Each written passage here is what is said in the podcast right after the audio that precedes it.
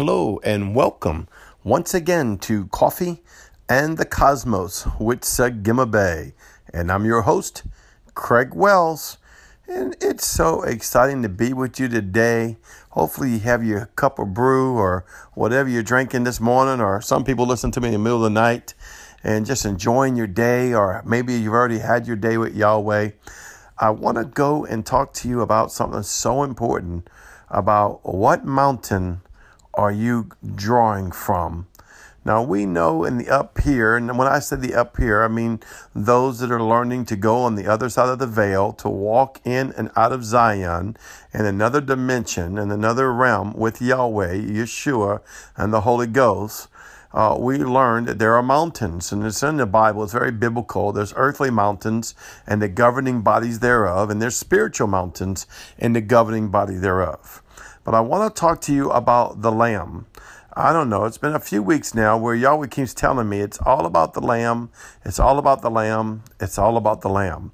And as much as I reflect myself to Yahweh, the Yod, the Hey, the Va, the Hey, and I continuously sit myself in the Yod, the Hey, the Shin, the Va, the Hey, I find Yahweh reflecting me back into Yeshua and telling me it's all about Him. He alone is worthy of all praise and worship, for He has sacrificed Himself and has given me authority to become a son of God, to given me authority to become kings and priests.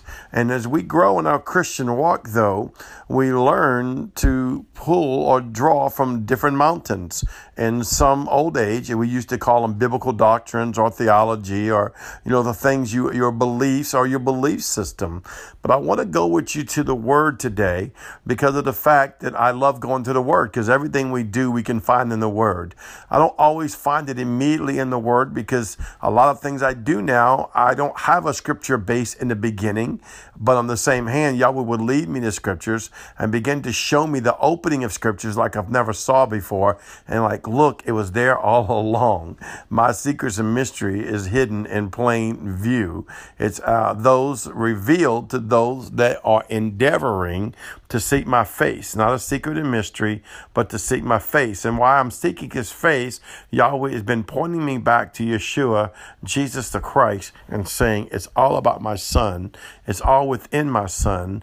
Everything is within my son. Find yourself lost in my son. So I go back to this the death, burial, and resurrection of God in Christ Yeshua that has set for us, right? The word clearly says, For God so loved the world that he gave his only begotten Son, that whosoever would believe in him would not perish, but have everlasting life. For God did not send his Son to condemn the world, but that the world through him might be saved. This is John 3 16 and 17. So I go back to my conversion experience that where I became born again, or now now that we know, born from above. I'm reestablished into the rightful place of the original place in my spirit being with God the Father. But we learn through religion to draw from different mountains. And don't matter how long you've been serving the Lord, most of us have been learned to draw from the book of condemnation,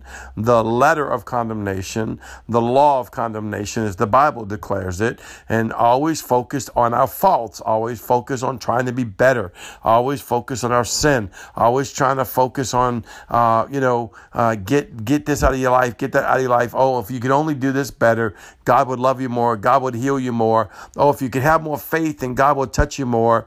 Always a works mentality where it's all up to you.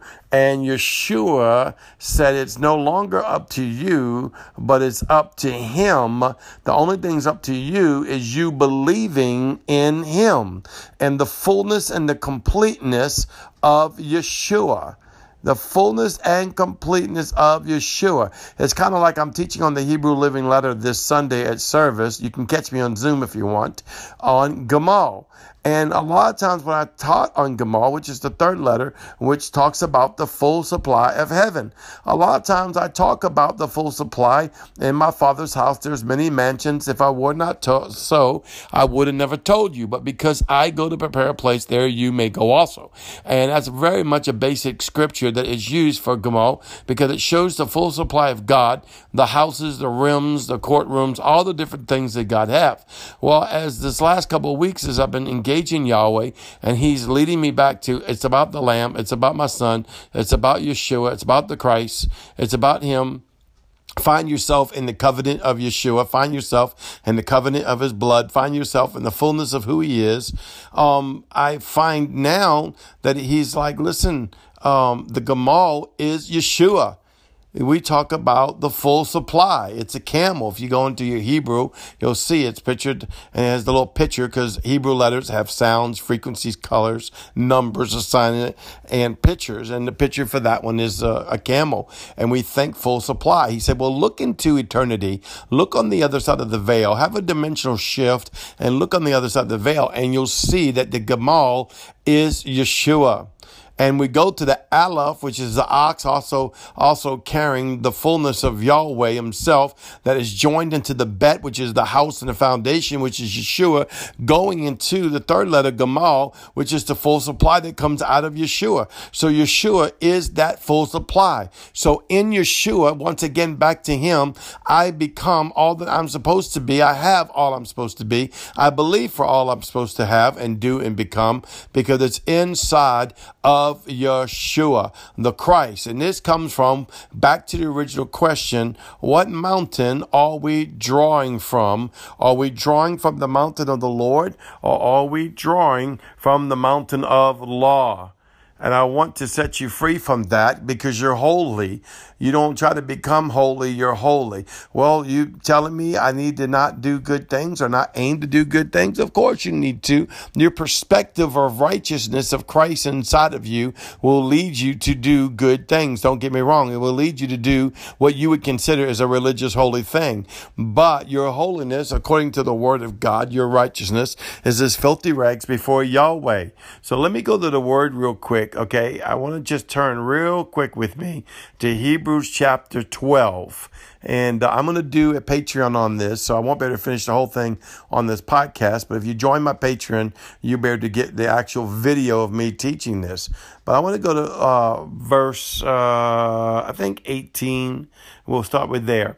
For we are not coming as Moses did to a physical mountain with its burning fire, thick clouds of darkness, and gloom, and with a raging whirlwind. We are not those who are being warned by jarring blasts of a trumpet and thunderous voice, the fearful voice that they begged to be silenced. I mean, this is how strong the Lord's voice was, right?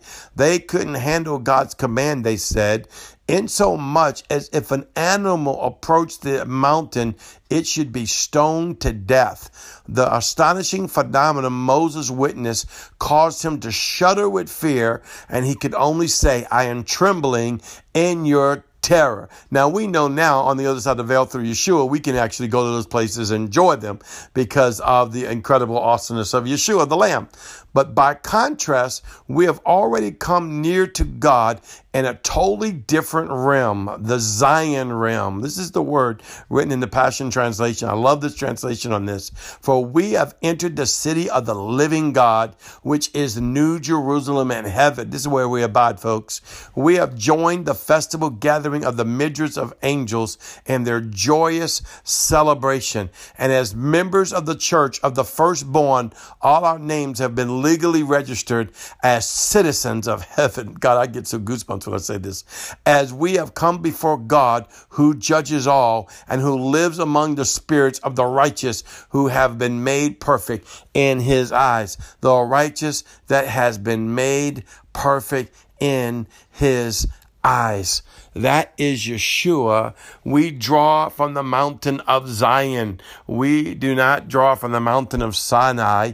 We don't draw from the mountain of the law. Oh, you're saying Craig, do we not obey the law? Of course you obey Yahweh, you obey his word. But we don't draw from that. We have an eternal promise. The word even goes on, if I had more time to tell you, that that which was made, the covenant that now is made, is done away with the old covenant for its new and better covenant. Why? For where the old covenant was weak, meaning bearing in our flesh, we could not bear it. The new covenant makes us perfected in Christ so that when Yahweh looks according to the scripture, he sees the perfection of Yeshua and each and every one of us draw from the Lamb, draw from the righteousness of the Lamb so you can enter in and have no blockage of your mind knowing that he that begun a good work in you will complete it against that day because you are the perfected of God and in your soul and body you're becoming the perfected in the natural realm as well through Christ Jesus. Glory to God. Draw from the mountain of Yahweh. Well, this is Sagima Bay. I'll see you tomorrow. Shalom.